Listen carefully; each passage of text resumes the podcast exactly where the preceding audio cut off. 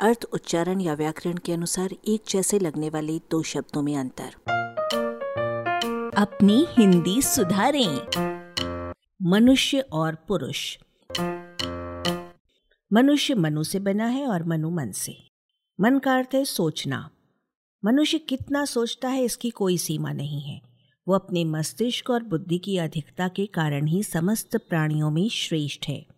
जरायुज जाति के इस स्तनपाई प्राणी को मनु की संतान कहा जाता है। जरायु वो झिल्ली है जिसमें बच्चा लिपटा हुआ उत्पन्न होता है। मनु से जन्मा होने के कारण मनुष्य मनुज भी कहलाता है। मानव का भी अर्थ मनु के वंश से उत्पन्न होता है या मनु से संबंध रखने वाला है होता है। मनुस्मृति यानी मानव धर्म शास्त्र के कर्ता मनु ब्रह्मा के मानस पुत्र थे जो मनुष्यों के मूल पुरुष माने जाते हैं।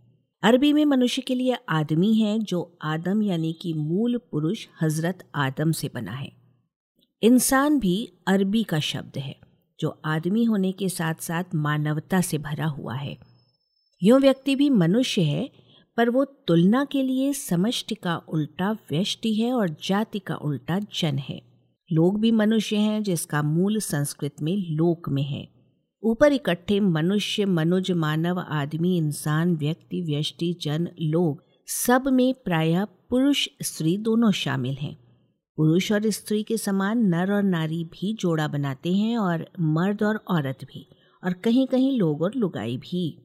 इन कुल शब्दों में से पति के लिए अपेक्षाकृत कम शब्द चलते हैं, जैसे वो मेरा आदमी या मर्द है, में आदमी और मर्द पर पत्नी, भार्या, जोरू, बीवी के लिए स्त्री, नारी, औरत, लुगाई, कई का प्रयोग कर लिया जाता है।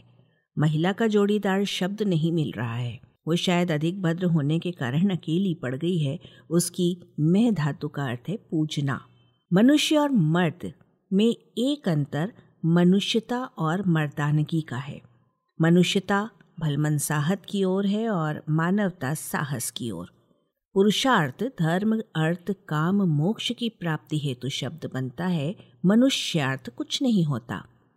मनुष्य को मर्त्य या मरणशील कहा गया है। पुरुष को आत्मा कहा गया है। वो चेतन है, जीव है।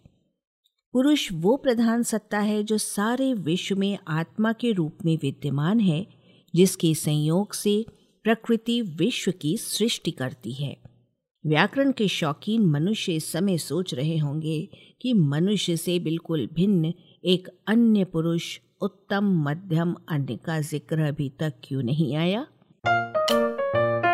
आलेख, भाषाविद डॉक्टर रमेश चंद्र मेहरोत्रा, वाचक स्वर संज्ञा टंडन। अरबा की प्रस्तुति।